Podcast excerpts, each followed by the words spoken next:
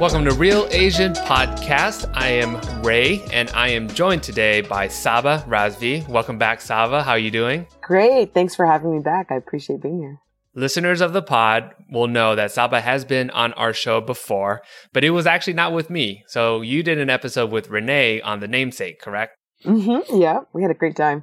I know you guys did because uh, I got a chance to listen to it when I was editing it. And, you know, quite honestly, even when I was editing it and then also ultimately releasing it, it was such an enlightening discussion that you guys had. um, and I was so impressed. And so just amazed by the amount of knowledge that you brought. It was just a plethora of knowledge about the film, and then also just um, the the surroundings of the film and uh, what it all meant and all that stuff. So. No pressure. no, no, I'm super excited to have you back and bring some of that same insight to our first trilogy. So, yes, this is our first trilogy, and I think it's an important one. We're going over all three to all the boys movie franchise. And so we have the first one called To All the Boys I've Loved Before, also known as Tat Build. That's what I'm going to call it.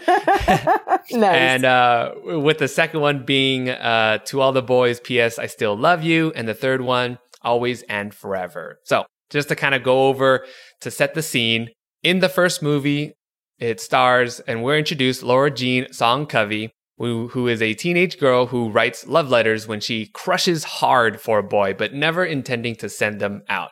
Except for one day, her secret letters are sent out to these boys, and at school, these boys start to approach her about them. Among these boys are Josh, who happens to be her next door neighbor and her older sister's boyfriend, and Peter Kavinsky, the most popular boy in school, who's just broken up with Jen, the most popular girl at school. After Peter confronts Laura Jean about her love letter, they devise an unusual plan to be in a pretend relationship so that Peter can ultimately win Jen back. However, they start to, you know, begin to feel like their fake relationship could be something more real than they originally expected. Uh, and so that's the first film. In P.S. I Still Love You, another recipient of Laura Jean's letters, John Ambrose, happens to be volunteering at the same retirement home as Laura Jean. Turns out John Ambrose grew up to be quite the hunk himself, uh, played by Jordan Fisher. And as they spend more time together, John Ambrose develops feelings for Laura Jean, unbeknownst to him that she is actually dating his former best friend, Peter. So, in this classic love triangle, Laura Jean grapples with how she feels about John Ambrose and her commitment to Peter, all while Jen, Peter's ex girlfriend, keeps sticking around, causing some insecurities for Laura Jean. You know, she kind of keeps staying in the picture and all that. On the night of an event, at the retirement home, John Ambrose kisses Laura Jean, causing her to realize how much she actually loves Peter and not John Ambrose. She rushes outside and is surprised to find Peter waiting for her. They kiss, and the end. That's the second film.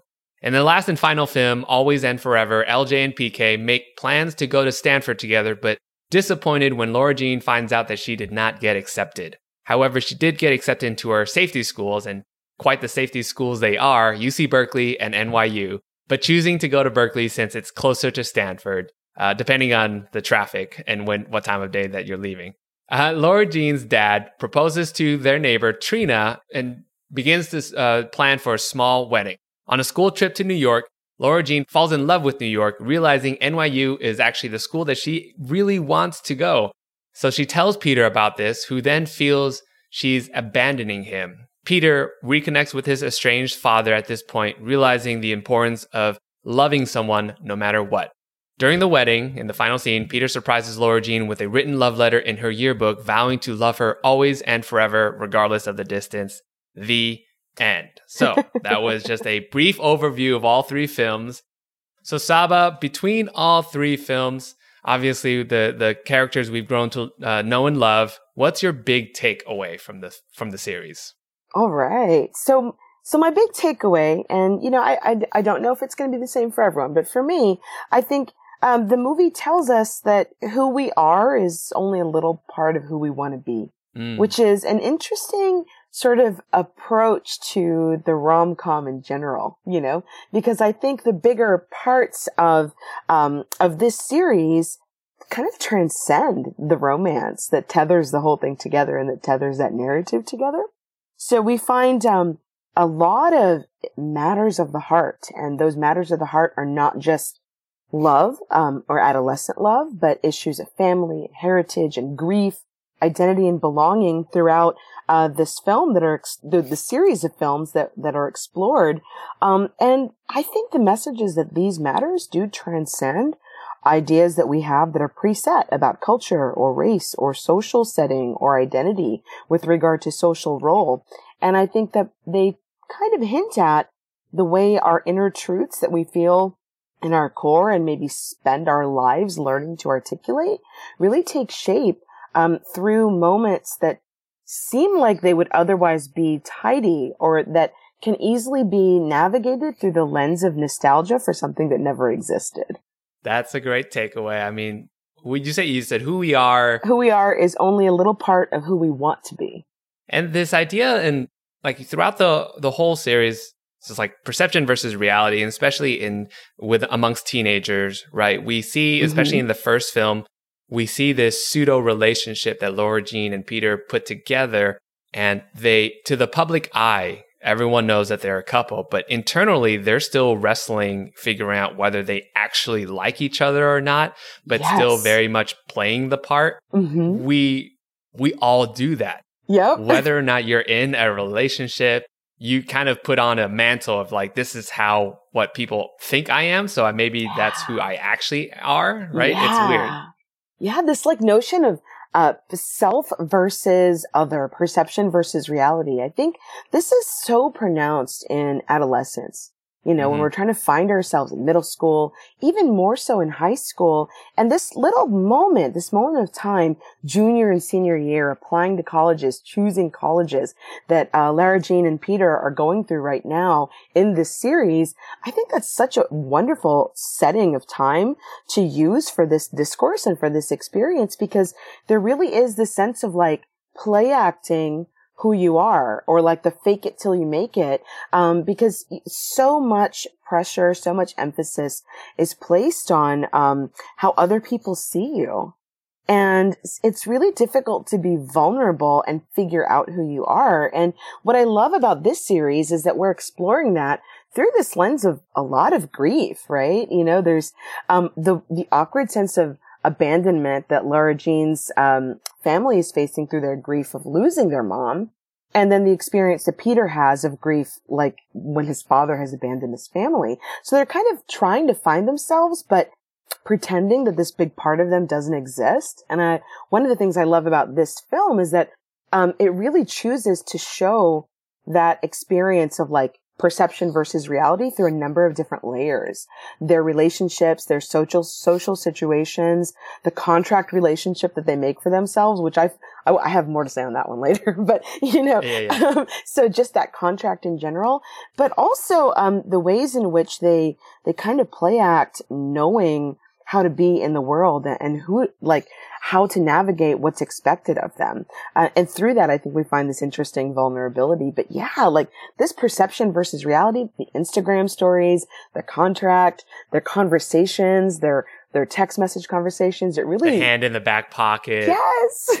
Which is yeah. so cheesy, yeah. but so cute, right? You say it's vulnerable, but at the same time, we, we we find Laura Jean to be quite insightful and wise for her age, right? Kind of going through this internal maturation process. And mm-hmm. even though she's a teenager, she's probably gone through, her character has gone through so much uh, trauma in a way. Yeah. And as she, she, for her, and there was one scene where, and we'll talk about favorite scenes, but there was a scene where in the beginning, in the first movie, where um, Peter and Laura Jean are having, I think, many, many dinners at the diner, the famous diner mm-hmm. that they keep going back to. Peter asks her, essentially asks her, you know, why haven't you had a boyfriend up to this point? Because you've been, I think at this point, he understands by way of her love letter, she's an incredibly romantic person. Mm-hmm. So he's kind of questioning, like, how could you write something like this, but not never having a partner? And she explains to him, listen, I mean, I all the people that I have grown so fondly close to, I have lost, and that is one is her mother. And I, I think I forgot to mention in the synopsis is that her her mother is um, has passed away before the movie starts, so um, we don't ever get to see or meet the the mother.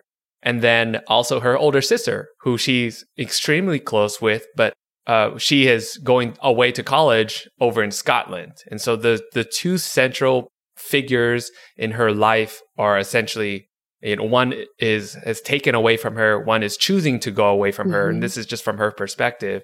So because of that hurt, she's just like, I can't stand. I, I would not be able to live on the fact of allowing a, a partner it, romantically, knowing that they could possibly leave me. Definitely. And this, the sense of like risk is such a big part of the movie too, you know? Um, we have this backdrop of adolescent love. We have the sense of, uh, coming of age. There's, uh, social representation.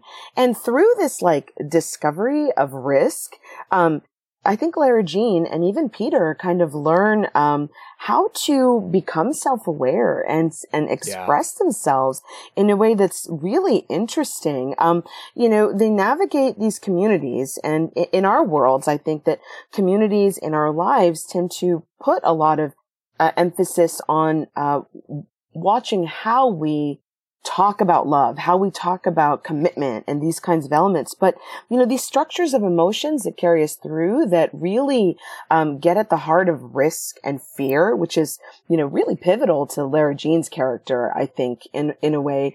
Um, and, and I think we can relate to that. That's one of the reasons we relate to Lara Jean's character. But those structures of emotion are always reminding us to, to weigh the voices inside of us against all the noise outside. And throughout this discourse on risk um, and this specific conversation about well it's just safer to like daydream in my head and you know read these Never romance these novels yeah. yeah like she can live in that she can fully control that in her entire world and I think the film does a really wonderful job of world building with Lara Jean's character because we're so fully enmeshed in her world in her room. You know, the, the background of her room. It's such a perfect little like sanctuary, the letters she writes, the books she reads, that world building, we're there in her world. I wouldn't want to leave that and risk, you know, heartbreak either. Right. And so I think we really, we understand that aspect of risk. And that moment of um, navigating risk, I think really carries us through all three of the films. And, and here's the other thing about it. It's incredibly messy. Love is incredibly messy. If Laura Jean was to keep these letters and never send them out, by the way, I mean, the, the MVP should be Kitty. I know, starting. right? She's fantastic. it, all falls on her. It all falls on her. She yes. had not sent the letters out, that we would not be talking or not having these movies. But um, it, it reminds us of how messy these things are because with these letters, her emotions are perfectly encapsulated, and it's really one sided because she is able to dictate how she feels, and it lives internally in this confined uh, environment of by way of this letter. But as soon as it gets out into the real world, then we're dealing, we're opening the door to human emotion. We're dealing, we're opening the door to reaction, and we see that with Josh and and and Peter, and then John Ambrose, and all these things. And it reminds us, it's like you know, Laura Jean, what what is she going to do in these situations? Um, mm-hmm. Um, but at the same time, as messy it, it as it is, we see throughout the whole series is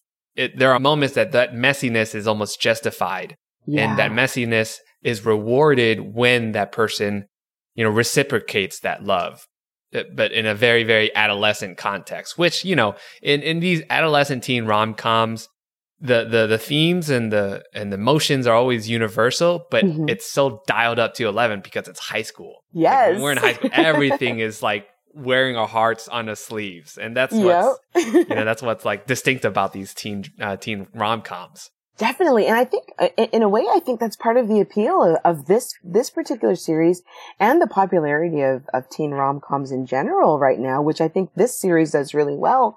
You know, when else do we ever get to be this like vulnerable? When else can we give into this um this this belief that the present moment matters so much. You know, as adults, we're all bogged down with work and bills and deadlines and laundry, right? All the stuff you don't Boo, want. Adulthood. right? Everyone else would rather go to the diner and pick a random song on that jukebox, you know, and, and have this kind of exciting love and potential. That one of the things I, I really appreciated about this is that Kitty specifically represents the, the sort of boldness and courage of potential and this like love of life, you know?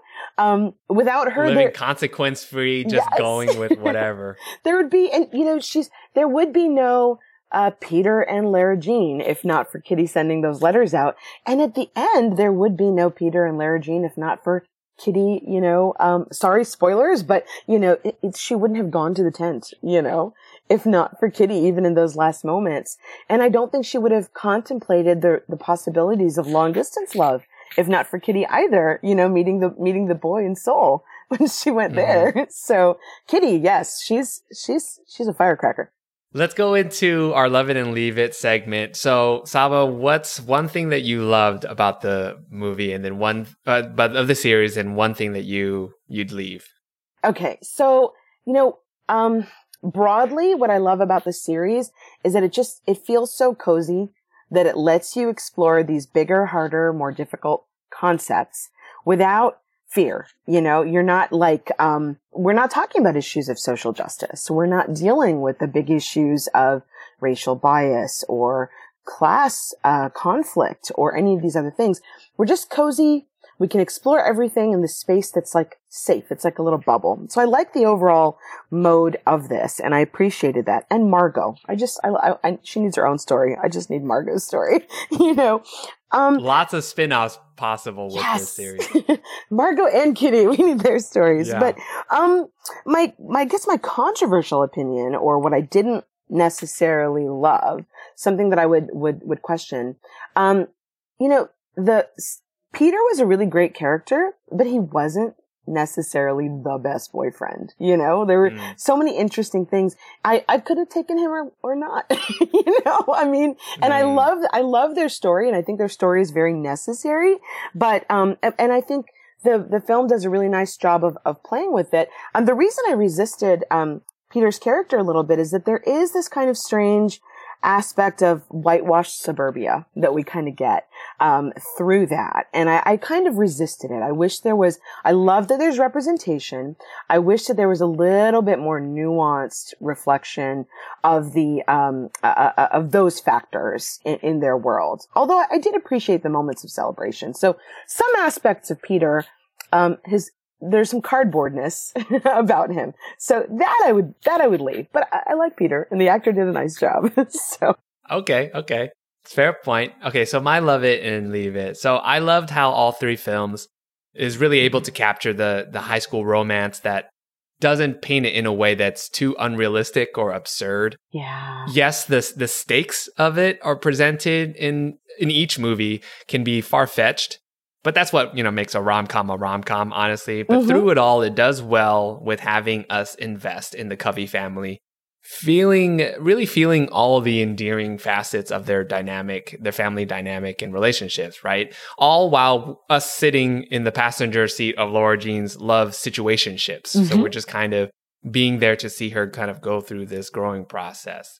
Um the leave it. So i think between all three films I felt like the the second one, the love triangle was not as compelling as as I had hoped it would be, and I never felt like she was ever going to leave Peter. Like yeah. I just felt so secure with Peter. I was like, okay, I get it. Like John Ambrose is like this good looking guy. He says what's up and he's like trying to make a move on her, but I never felt like she was going to leave Peter. And I know maybe that's not the point. If the point is like, oh, you know, they're they're like the it couple, they can get through it all. Another thing, I'll I'll have another leave. I'll leave it one A too. This is like a small thing. Is that Trevor, who's uh, one of the side characters who tries to pursue Chris, Chrissy, yeah, played by Ross Butler.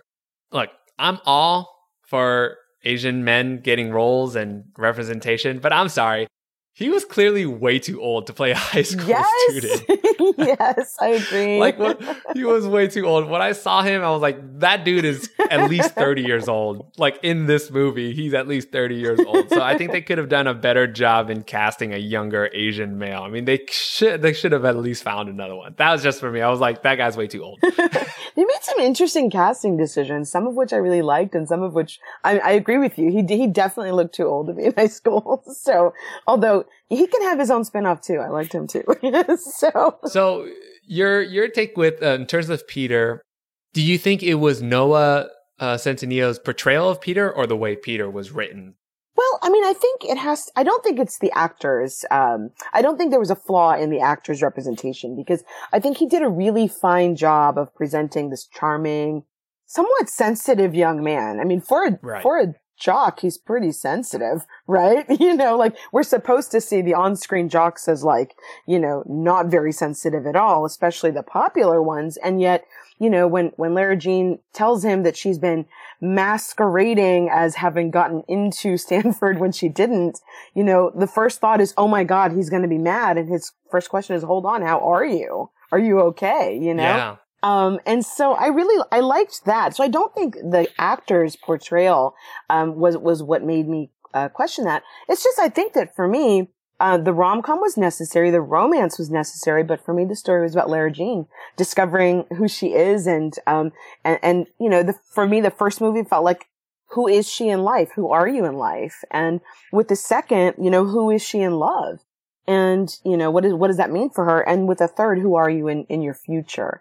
These were like the big questions that were driving her. And so even though John Ambrose was like, kind of like the on paper perfect kind of guy, even he, it didn't matter. He still seemed a little cardboard because it, all those questions of romance took a back seat for me to Lara Jean's mm-hmm. development of herself in love and herself in that space.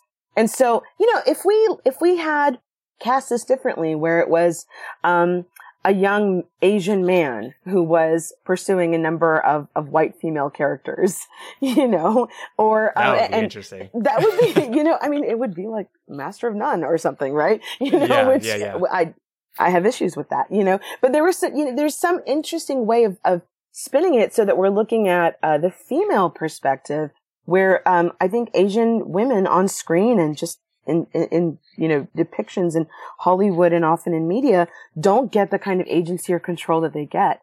And here we have a character who is choosing, I'm going to hide my relationship from this guy. You know, if it was a man on screen doing that, would be like, oh, what a dog, you know, but we see Lara Jean doing it and we're like, well, she's just figuring herself out, you know? It's kind of sweet. We're okay with that. So, I mean, uh, I don't think it was the actor. I think all the male characters you know, just take a back seat in general to her. They just kind of, um, she shines brighter than they do, but she needs them in order to shine too, if that makes sense. Right. I mean, Josh completely just disappeared after the first movie. Yes! I mean, I don't know what happens to him. There's no, there's no purpose to him anymore, but yeah, it was interesting to see that he was just kind of written away and just disappeared. And it was exceptionally strange because he was such an important part of their family. And he just disappeared. I agree. He totally disappeared and it was weird because he even stood up for, he even stood up for Lara Jean with Peter when he came to talk. It was a little bit, it was too possessive big brother in that moment, you know, but, but there was something there that shows how integrated he was in their family and to have him disappear and then to have Trina appear. And Trina was similarly kind of a stock character in many ways. You know, she could have been, like, we didn't get her interior life at all or her, her internal life like Josh. You know, they were just kind of yeah. plot devices.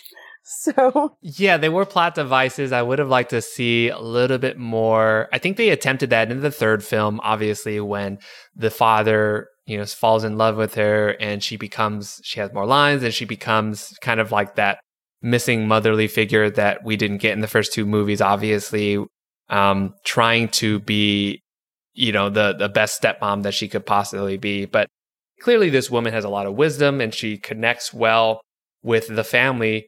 You know, I, I was kind of curious in terms of what about her? What's her story? Is there anything that we could could we get some scenes or moments to to kind of mm-hmm. develop her character a little bit to help us understand why the Covey family love love her so much?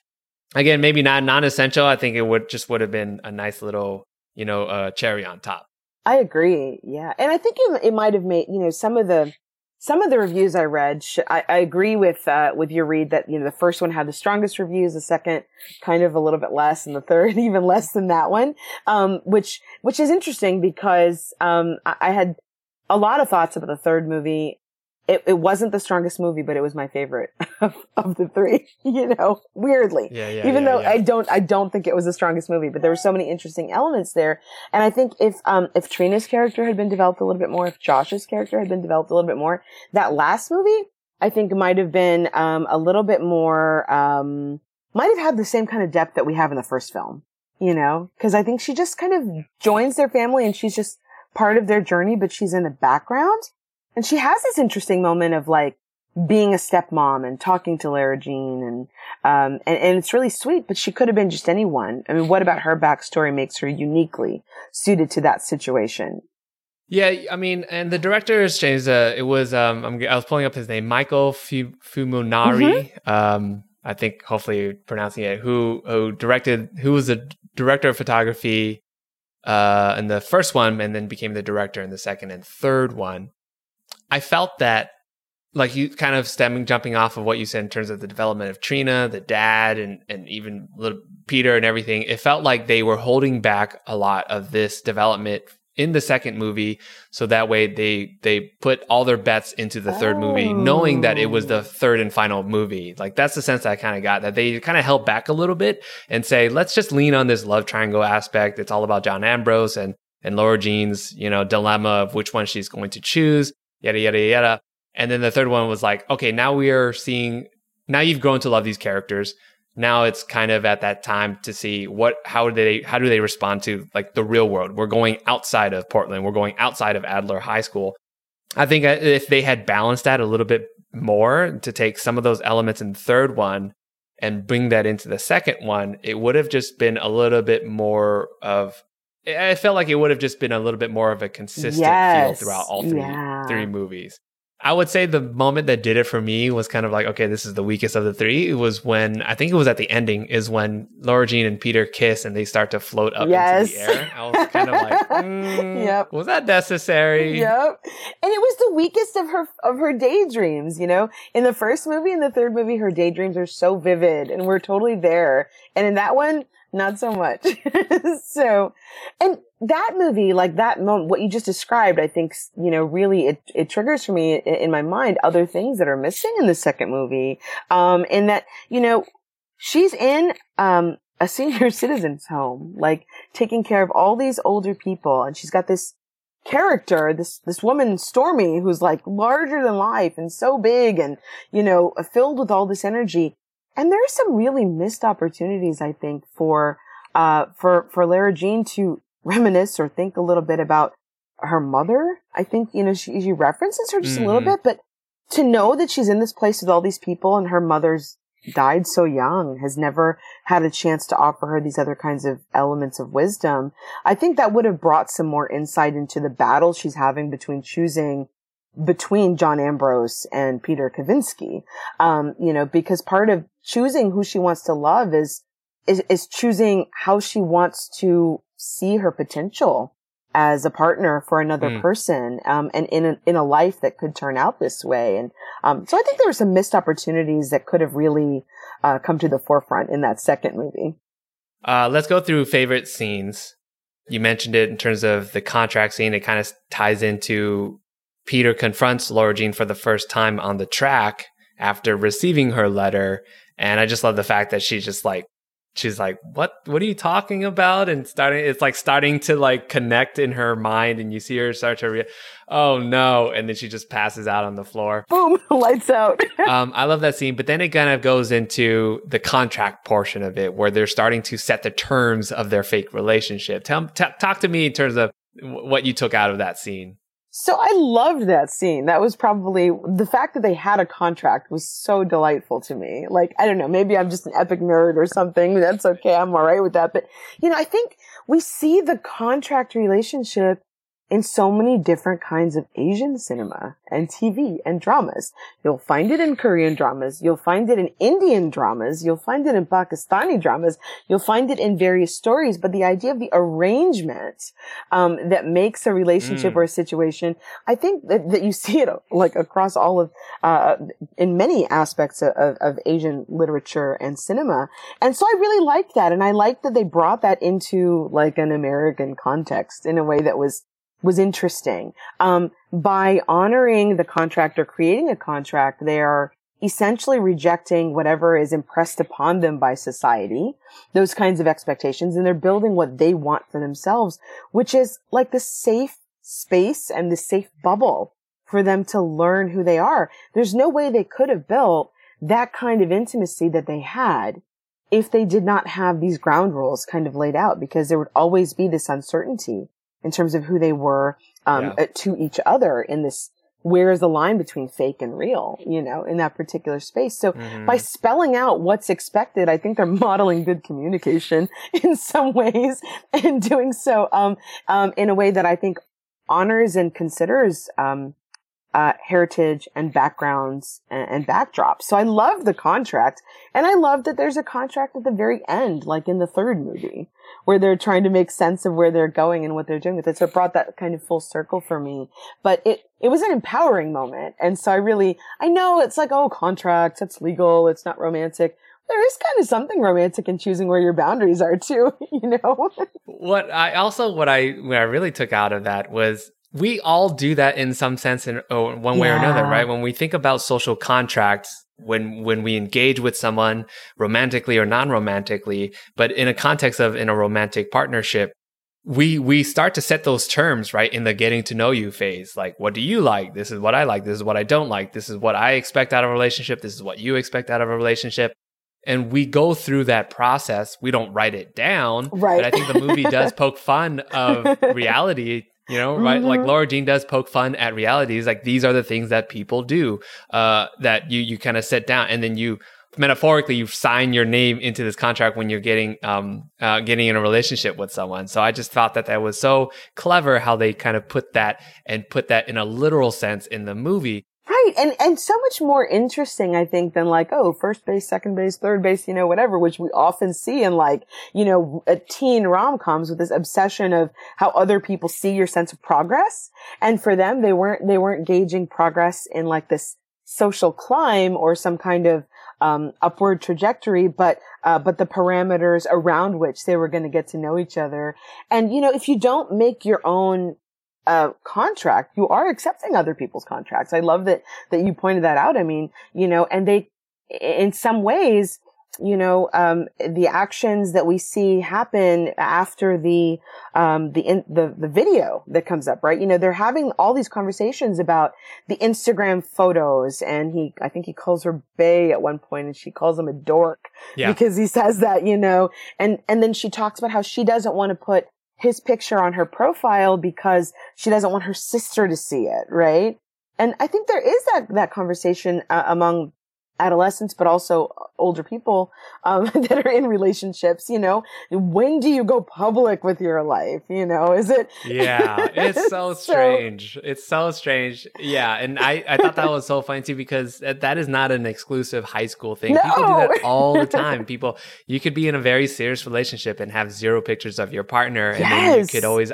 There's always the debate of like okay, if they're important in your life, it, it just depends on how you utilize social media yes. and what kind of persona you choose to display on social media. Mm-hmm. Um, you could say like if you don't have your partner on there, like why are you hiding them? But at the same time, they could argue, well, my life isn't revolve around having a partner, you know, showing them or all this stuff. And they and they pick it up again in the third movie when they're talking about like you know being in New York and spending the day apart and like uh, taking videos and photos and sending them to each other too. And so it, it comes back to that question in a different way in the third movie. But I, I like that. I like the contract and, and, the Instagram stuff. It was fun. That was another thing about this one thing where I was kind of like eh, about in the third movie is when they get separated into groups to go yeah. on the tour around New York and Peter is like upset that they they don't get to spend one day apart from each other. I'm like, come on, dude, it's it's one day. I think right. you'll be okay. he's a he's he's a little clingy in those moments. He's a little clingy. Sure. Yeah. You we we learn later. Okay, he's got abandonment issues. Yeah. He's got you know attachment issues from his parents. Okay, okay, I get that, but He's a little clingy. He's, he's showing yeah. signs of like stage five clinger for sure. And it's interesting to see that the other way, that it's the man who's clingy and not the woman. Yeah. Right? you know, true. because rom coms usually depict it the other way. so. Right. Exactly.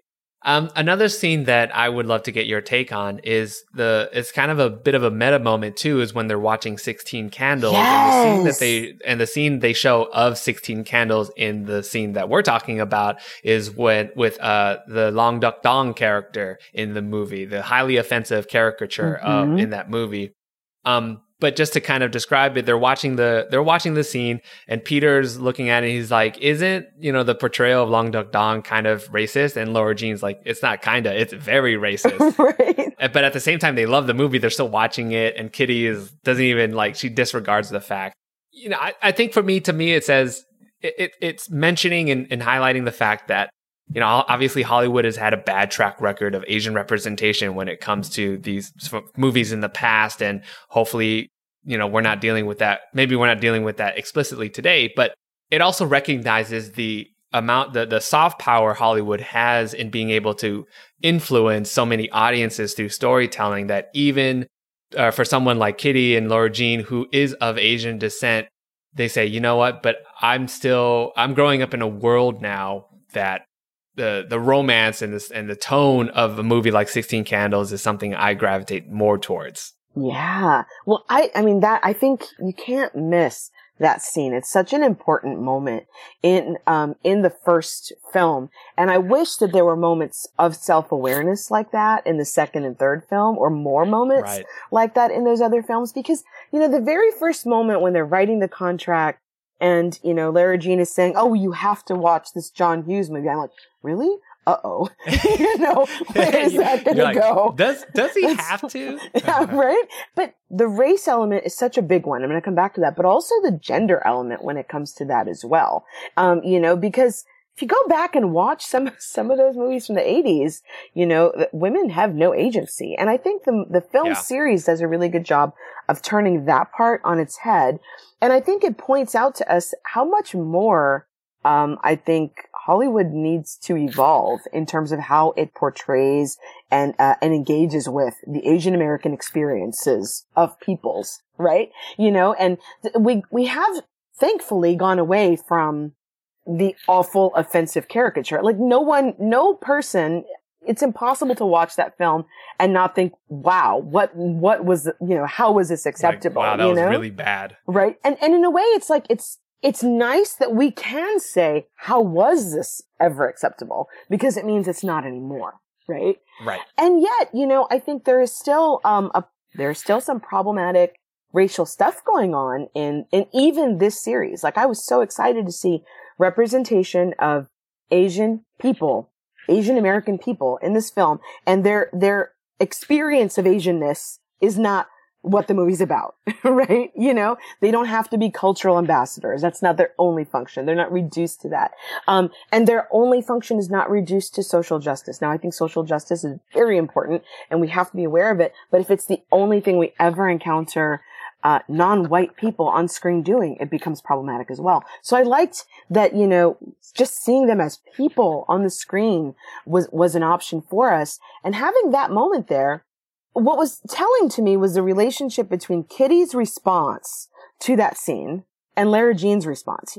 Lara Jean says in another section of the film something that resonates with this, this scene for me. She says, you don't have to hate everything just uh, about a thing, right? So I think she recognizes there's a lot that she can appreciate and love in this movie while also recognizing that there's this really problematic, you know, damaged angle here that, that needs to be changed. And it speaks to her, her optimism, her sensibility, her hope that, you know, people can just be better and maybe our hope that Hollywood can be better, you know, in the future. It's interesting. It's interesting because it's like you have a scene with an Asian character where there's another Asian character reacting to another yeah. Asian character in a way, in, in such a way where it's almost like whatever in a way. It's like, yeah, it's very racist and let's move on from it kind of thing. And then for us as Asian people reacting to that Asian person reacting to that Asian character in 16 Candles, it's like to see the d- many layers going from, uh, oh yeah, you know, like it, it's, uh, it's a super meta moment. And it yes. also shows how, how far we've progressed almost kind of like where Lara Jean basically says like, we can recognize it's very racist, but we can also still enjoy the movie. If you happen to still like the movie, it does not mean that you're supporting racism exactly. or you're you're, mm-hmm. you're you're like upholding the system. It's just like it's just a movie. It came out during a time where that was generally accepted or okay with, but now we know that it is very not okay. Right. I mean, okay in terms of the general public, but obviously not okay for Asian people. But um, we didn't have that large of a voice, you know, Yes. and people weren't willing to listen to us at that time. And and she reasserts the fact that we don't have to perform our experiences of trauma or microaggression for a white audience who's going to be like, "Oh, aren't you horrified?" Well, this happens like once a day in my life, so yes, but you know that kind of like we've we've grown up seeing it. We're used to it. We're it, we're not aghast because we we know that it happens. We're not okay with it, Right. but it's not novelty in that moment. And I think um, what's normalized is that people can have nuanced responses to things that are based in their own uh, sensibility rather than in, you know, uh, challenging a cultural uh, problem, right? Like she can Mhm. respond to it as a person in that moment. And even Kitty is free to be like, oh, whatever, this other character's hot, you know, that kind of thing. Right. Um, and, and that also brings up another like moment. I think I, I read some, some interesting reviews about the film and the conversation that we have about the fact that, you know, there is this Disneyfication of their background, right? The father is kind of, um, he's there, but he's not super in, involved or effective in a way. He's kind of, yeah, he, he's timely. He comes in when he needs to be. Right. He's just like, he eavesdrops at the right moment. Yeah, right. he- just to kind of give that fatherly advice. Yes, and the mother the mother is gone, you know, and that's a very typical Disney trope that's going on right there. And you have these characters who are who are very Asian American, but they never contend with their sort of hybrid identity, I- given the fact that they're, you know, the, the mother is Asian American, the father is white American. They don't ever really talk about that or deal with it. And I think there was a, a moment there where they maybe could have talked about it in that scene where, you know, but it would have been too much. Like, I think it wouldn't have fit in the teen rom-com Yeah. cozy world of sugar yeah, cookie it would have that thrown we're the whole in. tone uh, of the movie off. Right. But I, but I think something so simple as like, here is this horribly offensive caricature that we should all recognize as problematic. We're all aware of it. Let's talk about the fact that we can grow from that, you know, like I think that covers a lot of those things. Any any favorite scenes of yours that you wanted to talk about? the I loved her cleaning her room.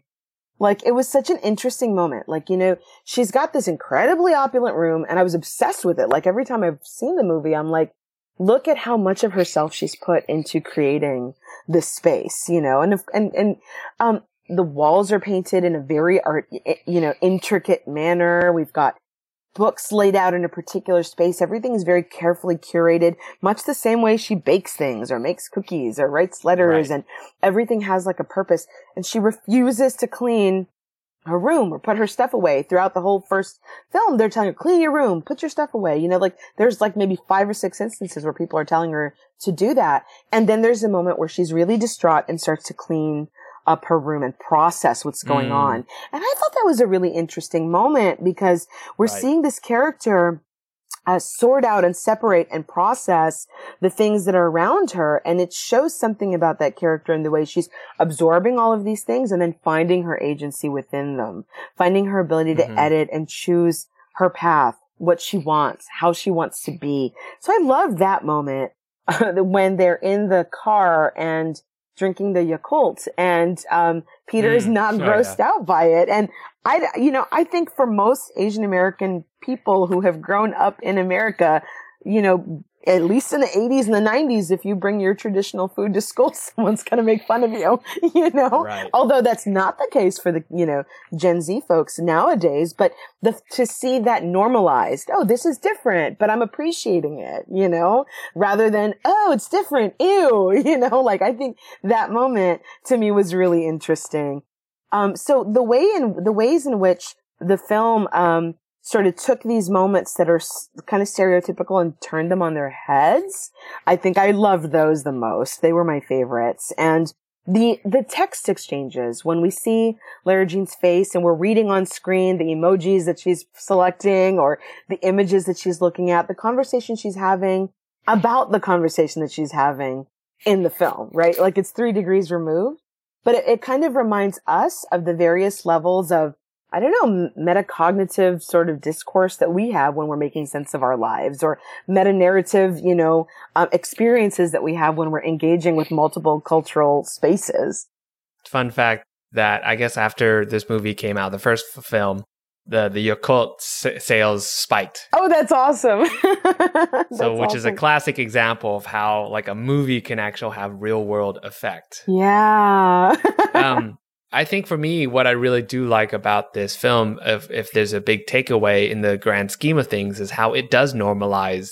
It kind of does more accurately depict a uh, an Asian American experience, certainly that I've had, because growing up in my adolescent years, I never had to um, never had not not had to, but I never quite realized I came to the point point in my life where I was trying to deal with you know my uh, duality of being an American Wow. and also Asian American and social justice issues. I was not thinking about this at all when I was like in high school and seventeen. Same. Actually, I was just quick uh, digression is I, I did this um, interview with this youth activist who was part of this youth program, and she was just talking about social justice and Mhm. environmental issues and um, systemic racism and all these things at 17. wow. That's I was like, I know it's kind of intense. I was kind of hoping I didn't want to tell her how to, to live her life, but I was also kind of feeling like I hope this is not the only thing you're thought you're thinking about at 17. Yeah. So, um, which it's like a good and bad thing, right? But what Lara Jean and and the tone of this movie is a little bit more accurate and resonates with me because this is kind of what I had to deal with. And what I love that you said that. I, I think that makes a lot of sense. Like it, it, this movie resonated a lot with me too in a lot of ways because, you know, uh, growing up in high school and being in a, a pre 9-11 world, I think changed a lot of things. This movie felt very much like a pre 9-11 world in terms of its Mm. experience of race. And, you know, I think, um, if I remember correctly, the author is maybe, um, you know, Gen X kind of, uh, Gen X kind of person. So that experience, um, ties back to that. I think, you know, that, that, um, the world where race is not this embattled kind of difficult topic. I think I was always aware of my own background and my own heritage, but I didn't feel the need to wear it on my sleeve or talk about it in the same way, um, that I think uh, Gen Z people kind of don't have any other choice but to do. And I, I it's Mhm. gotta be tiring. And I think we, one of the uh, things that is so appealing about these movies is that we get to set down so much that's wrong with the world right now and just be in this cozy bubble where you, you can explore these, these softer, more tender experiences, um, where, where that's not just in your face all the time. Annie's Tea Cakes is an Oakland based food company on a mission to provide plant based Chinese food options to the world. As a longtime plant based eater, Annie started this business to create a way for herself and others to enjoy the foods often shared with family but don't fit a plant based diet. The journey started with vegan Taiwanese pineapple cakes. Follow Annie's Tea Cakes on Instagram or go to anniesteacakes.com to place your order today.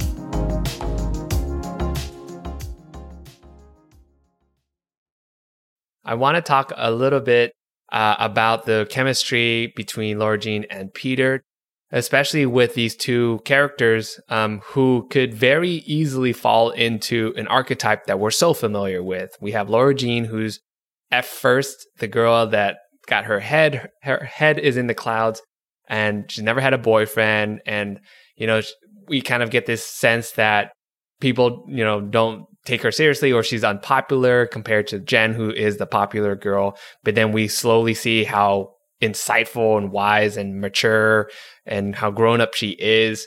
And then we have Peter, who's, you know, we intro- are introduced as the jock. And at first I'm thinking, okay, Peter's going to be the typical jock, Mhm. unlikable, put on this pedestal. But he was not that. He actually had some depth and substance to his character. And I think there were moments where I felt like I was able to empathize with Peter on some level. I liked the fact that he wasn't the stereotypical jock that you're going to find in most CW shows, even, you know, like, you know, he's, Yeah. um, he, he had this, this other side to him, this other dimension to him that he was able to express. And I liked that, you know, Lara Jean was able to identify her being in her, like, I really, you know, connected with, with this, this character, uh, Lara Jean in many ways. You know, I'm also one of these in my head, you know, sort of people all the time, but, you know, she's not the stereo, the cultural stereotype of the docile, unopinionated, cerebral, subservient, type A Asian. Someone called me that once and I just remember thinking, oh God, you know, but you know, that she's not that, you know, she's, she is that, but she's not that at the same time. She's like a fully formed person. And, um, and we understand that grief is her reason for like, mm-hmm. you know, mm-hmm. being in her head all the time because it's safe in her head. And that's something that, that transcends, you know, cultural stereotype. That's just a human thing. And so seeing her, you know, go through this aspect of grief, go through this aspect of like, you know, um, risk, um, and, and pay attention to this like risk versus reward, exposure versus bravado.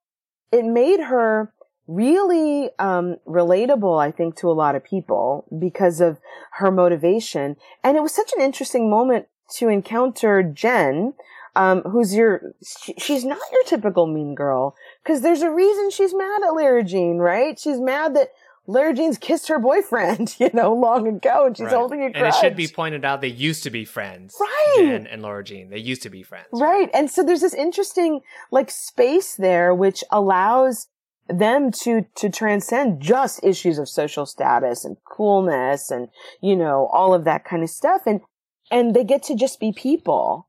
Uh, and you know and it's it's interesting to me that Josh and Peter were both interchangeable and not interchangeable at the same time. You know, like I kind of forgot. I was like, who's who again? right? Because oh, there's one guy who's at the house. Now there's another guy who's at the house. But you know, there's there's some some interesting nuances um, in that space there too.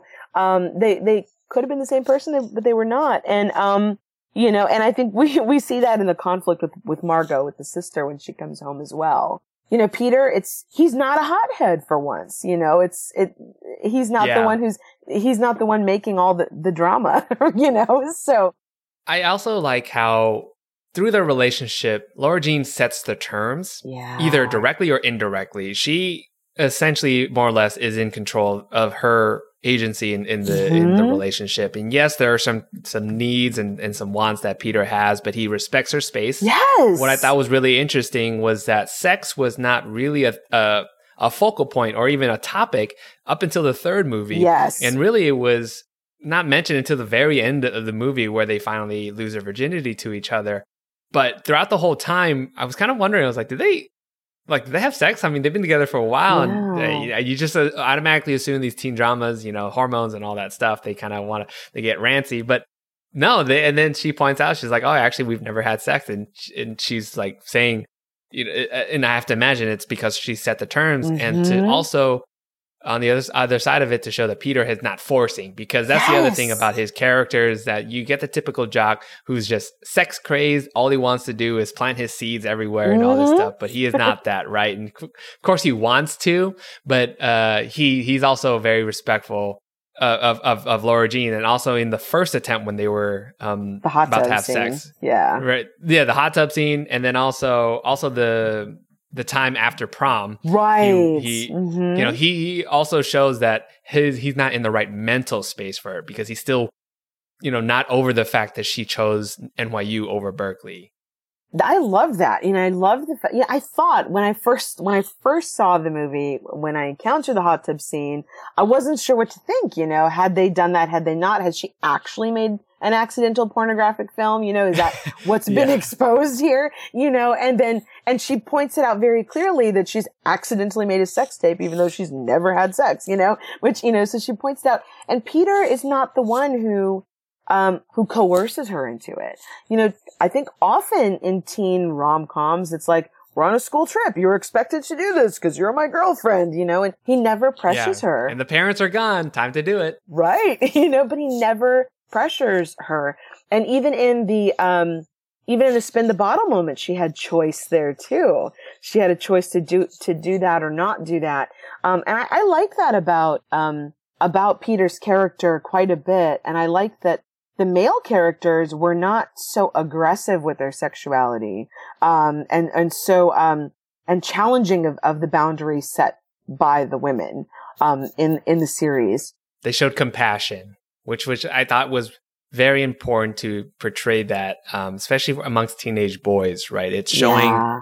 a different type of masculinity that is that is often portrayed and, and should be portrayed more. And I thought that was a very one of the things that I thought was really important and great. And it's so it's shown as strength, not as weakness. And I really love that because I think that uh, so often, um, in that machismo, the bravado, the alpha male, right? That kind of stuff, that toxic masculinity is depicted as strength. while restraint isn't.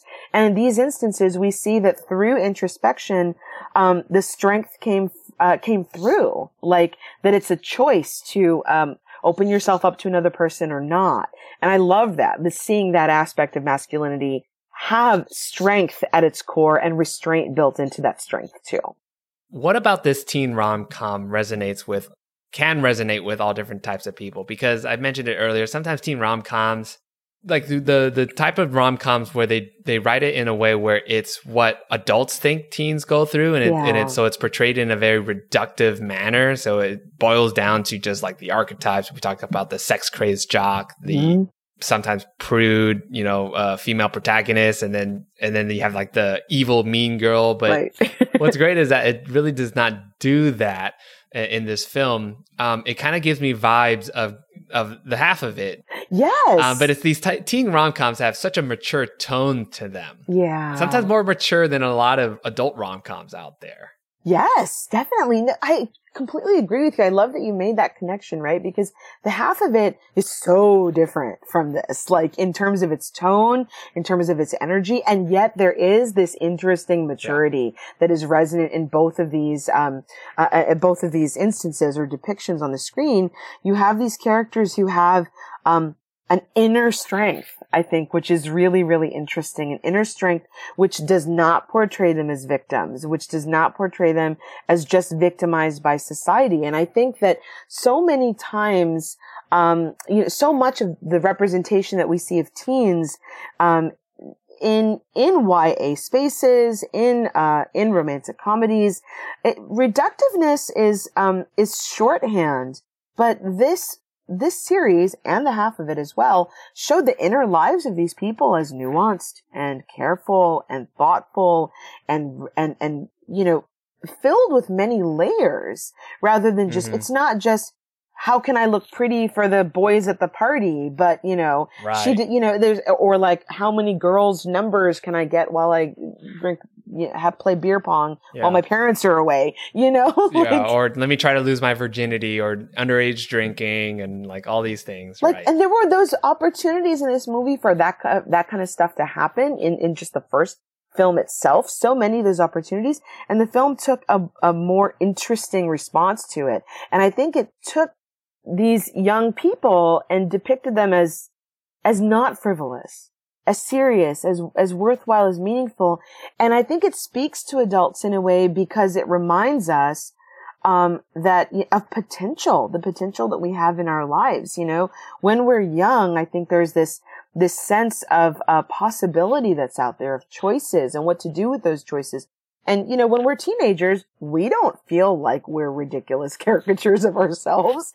You know, like I certainly took my life seriously when I was young, even though, you know, me today would probably look at high school and be like, mm, was that, was that issue really as important as you thought it was? But I think that these, um, these depictions, they, they do have wisdom. They have compassion. They have, um, insight. They have awareness. And I don't know if it's because some, because our protagonists are dealing with big, heavy things in themselves, right? They're not, you know, grief is a big thing. It, it haunts everything. We never encounter the mother, but we're haunted by her absence. We see her photographs. We see her memories. Her spirit kind of f- falls through the movies. Yeah. Definitely. And then even, you know, with Peter, there's this awareness that he's been his his mother at the dinner is so you know thoughtless in how she approaches Lara Jean and asking about her mother and, and, you know, not remembering that the mother has passed away. And, you know, Peter has to like, um, say, no, I told you that. Remember? You, you did something insensitive. Mm-hmm. So he kind of had to be the grown up in this interesting space. Um, and the, the kids are, you know, they show their strength and their wisdom in a way that's really delightful. And I think we appreciate it through their lenses of experience, innocence, um, hopefulness and optimism and not at their expense. Like so many teen rom-coms, like, you know, the humor is at the expense of the young people. And we don't get that. You know, I'm curious about the fifth and final boy. Yeah. Yeah, we, we have Peter, Lucas, John Ambrose, Josh, Uh huh. and there's a Kenny. So I watched it again, and so there's the Kenny that Kenny's letter got returned to sender. So Because she sent it to the camp, right? right. So we don't know what ha- what's the deal with Kenny. Uh-huh. It definitely leaves a door open for another sequel. Or Oh, spin-off, most likely. most likely. I already Yeah. know they're probably in the works of something like that. But yeah, It's yeah, I think that's a really interesting thing too. Um, in some ways, I, I love that that letter has been returned to her because you know at least one avenue was not out of control for her, right? And I love that you know Kitty was like, well, five chances is better than you know no chances. yeah, you know, yeah. she's the numbers game. right? Right. like so sweet and so optimistic in her in her approach and so there's you know i it would kind of be interesting to imagine a camp counselor maybe getting this letter and being like hmm maybe i need to contact this kid and let him know that a letter came for them or you know whatever like i don't Mhm. know like there is this interesting moment there of like what is that possibility and i think you know there's that that scene in the first film there's that scene like halfway through the credits where i think there's John Ambrose carrying the flowers or something like that Yeah. um, in that moment. And so we have this sense of like unfulfilled promise or opportunity or potential. And you know, when we end with Lara Jean going away to NYU, I love that she chooses herself, right? She chooses herself and, and hopefully it'll work out with Peter, but who knows, you know? Um, it's not, and the mother has said to Margot, don't go to college with a boyfriend, right? Like don't limit yourself. And in some ways that unsent letter echoes that too, you know? so. Who knows? Kenny might be at NYU. Oh Maybe. man. Oh my god, that would be wow. That would be drama and interesting. um so we talked um, we mentioned this already i'm curious in terms of why of the three films though you said the third one was your favorite yeah, you know, and it's it's a weird thing because there's there's so much about that film that I think did not work. You know, like um, there in ways that I think the first one did work. But what I loved about that third, what was so wonderful for me, or why the third one is my favorite, even though I don't think it's the best film, is that they really had an opportunity to explore their backstories in a way. You know, they're so haunted by their mother and by the loss that they see their father experience. Like the girls have really protected him in a very big way for a very long time. And in a way, seeing him um, move on with another woman is a relief for them because they can go live their lives now. yeah They're not holding space in that way, and they're not doing it in a way that dishonors their mother or this, their their mother's memory. Um, there's something really beautiful and interesting, but to be able to go back and connect to their mother, not through their grief of lo- uh, losing her, but at a time when she existed, thrived, lived a space that was like hers, her city where she lived, where she put a little heart shaped locket on that fence. Like, you know, and that could have been so cheesy, but it was not cheesy. And they added a little heart shaped locket with their names on it to build on their story. And so I love the way in which heritage was embraced in this particular story. It didn't define them. And I think if that was the first thing that we had encountered in the series, I'm, I don't know how I would have felt about it. I love that it took the third film. It took all that time for us to explore those kinds of questions. i think the reason why i do like the third one more is because like the first two movies was about Laura Jean's world. Like we were, it was a world building sense. Like we're we're getting a sense of everything that's going on in Laura Jean's life and her romances and her growing up and maturation process. But it's also kind of limited in this Adler High School setting and between Peter and all the boys. But in the third movie, it reminds us that there's this whole other world and real world that we have to deal with post high school when we're going into college. And you could argue that that whole you know high school sweetheart versus college is a, a tried and true trope Mhm. especially in teen rom-coms but i think because they had the luxury of building and developing these characters in the in two movies we were already kind of getting a sense where oh yeah that is going to be a real tough thing that that Peter and Laura Jean have to go through. So how do we lean on each other? How what how does Laura Laura Jean use the support system that she have to kind of navigate this Yeah. complex world? And she sees New York, right? And she's infatuated with New York and and at this um college college party i think it's a Yeah. college yeah Mhm. nyu party um so she's like l- realizing there's this whole other world outside of peter Yes. that goes beyond Peter. Um, and so I just felt, felt like that was a little bit more realistic, if Yeah. you will, with you know reinforced with how we've grown to love and understand these characters from the first two films. That's why I really like the third one.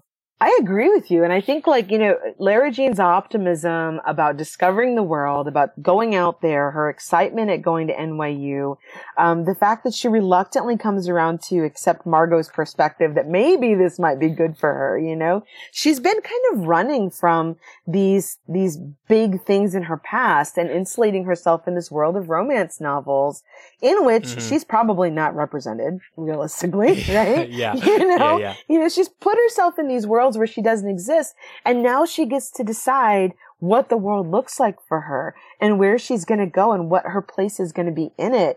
Um, and we see the rest of the world and it's, it's kind of beautiful. And I mean, Kitty meets, Kitty meets the boy, you know, over there. which Mhm. I love that moment. I don't know why, but I just thought it was so cute, you know. Although I was like, Kitty, he's in Korea. That's Right. not going to last. of course not. But you know, Oh. when you're in sixth grade. yeah, I was like, yeah, I was like, I get it, sure. Like it was it was so cute and like um and to see her kind of you know and it'll be interesting to see her story develop too and how different that will be from from both of her sisters. They were each different people and they were different people encountering the same shared world, you know? Um and to imagine all the possibilities that are there for any one of them, all of them, individual. Like it's Lara Jean's story and yet we can start to see her place and the networks of connections that she has within other people. And um, I just I love it when a series goes, let's go out of the world for a second and see everything else, you know. yeah. So um, so it just it was nice to see those elements and nice to see Lara Jean um finding the world outside of her romance. Okay, so I'm going to close this out with this very important question to you. Do you think Laura Jean and Peter make it through college? Oh wow. Um. No, I don't think they do. I don't think they do, to be honest. I mean, Okay, so what year are you saying there was the breakup? Freshman, second year, third year? halfway through their sophomore year, Halfway through their college years, Christmas okay. break of, of that time period. Because I think you know their first year they're going to be you know like you know. I because I, I teach at a university and I see how students Oh, okay. you know So like you- grow so and you know. develop and that's when everyone breaks up with their you know high school boyfriends or girlfriends but but I do think you know the first year is kind of coming to terms with a new place and a new space and like making sense of things but then NYU and Stanford are are worlds apart in terms of their experiences and I think you know I suspect that you know for the first year Peter and Lara Jean will continue to obsessively share their social media or their Yeah, their videos and connect and all this stuff. and it's going to get tiring. it's going to get tiring. And, you know, maybe they'll find their way back after, you know, college. I don't know. But, but I think they'll break up and have new adventures. I'm with you. I think statistically speaking, they're most likely not going to make it through college. Right. I mean, there's just too many experiences. They're, they're so far apart. I'm going to say they're going to break up after their first year. Oh, wow. So All right. sooner than that. Eh, Maybe after the, the the first semester. I don't even of a quarter system. I don't know. yeah. It's not that because I'm cynical. I just think that knowing Laura Jean's character arc, I think they'll break up amicably. So Yes. it's not like they'll hate each other. I think they'll they'll reach a point in their relationship where they understand, hey, you know, if this is gonna have any chance in the future of us kind of coming back to each other and each other's lives, we're gonna have to learn to let each other go at this point and let us grow individually as people yeah. and potentially date other people. I mean, I think they're both young, good looking yeah. kids and stuff like that. I'm sure they'll find other relationships and stuff like that. But um, yeah, I don't think they'll make it through college for sure. Very, I know that they kind of paint this picture of hope always and forever, Mhm. but that's the, that's the, the one thing where I was kind of like, okay, you don't have to lie to these kids. Right. That's that's the romanticized, like, oh, that's right, as real and relatable as this movie is Mhm. they, it's a movie and so of course they're going to manufacture an ending that everyone wants but realistically speaking yeah you know in, in, at a university Yep. these kids want to experience life and it's like i'm not going to be in a relationship with someone that's 3000 miles Right, away on the other side of the country when i have new york i'm in you know laura jean's Right? in new york city which is like one of the greatest cities of all time she's gonna have too much fun. and like we see that, you know, there's that moment where they bring the pink couch onto the subway, right? You know, she's fully in her moment and fully alive and fully present. And, you know, I think that like Peter's bogged down by this, this fear of abandonment and, uh, Lara Jean's bogged down by, by loss and being able to break up with each other might actually free them from the pasts that haunt them both, you know? Yeah. So I think, even I think she'll break up with him though. I think she'll break up with him. I think so too. I think so too. I give him a little bit longer though, because she's got a good capacity for denial there. you know? Okay. She never. okay. So yeah. so okay, so maybe what what I'm saying is that maybe after the first year, that's when it starts to kind of go downhill. Yes. They stop they stop calling each other more, stop sending less pictures to each other. You start to see the signs where it's like, "Hey, I'll call you later," stuff like that. That's when the the relationship starts to deteriorate. I see it too. I see that, but I don't see it as a bad thing. I think it's okay. okay. Um, that's going to conclude today's episode. I want to thank Saba. Thank you so much, Saba, for the insightful knowledge and the conversation. I really enjoyed this. I had a lot of fun. Please come back. We'll we'll have you back for another episode. I'm sure. Sounds good. Thanks so much. I had a great time, and um, I, I look forward to hearing more. Thanks for listening, everyone. Tune in next time for another episode of Reel Asian Podcast.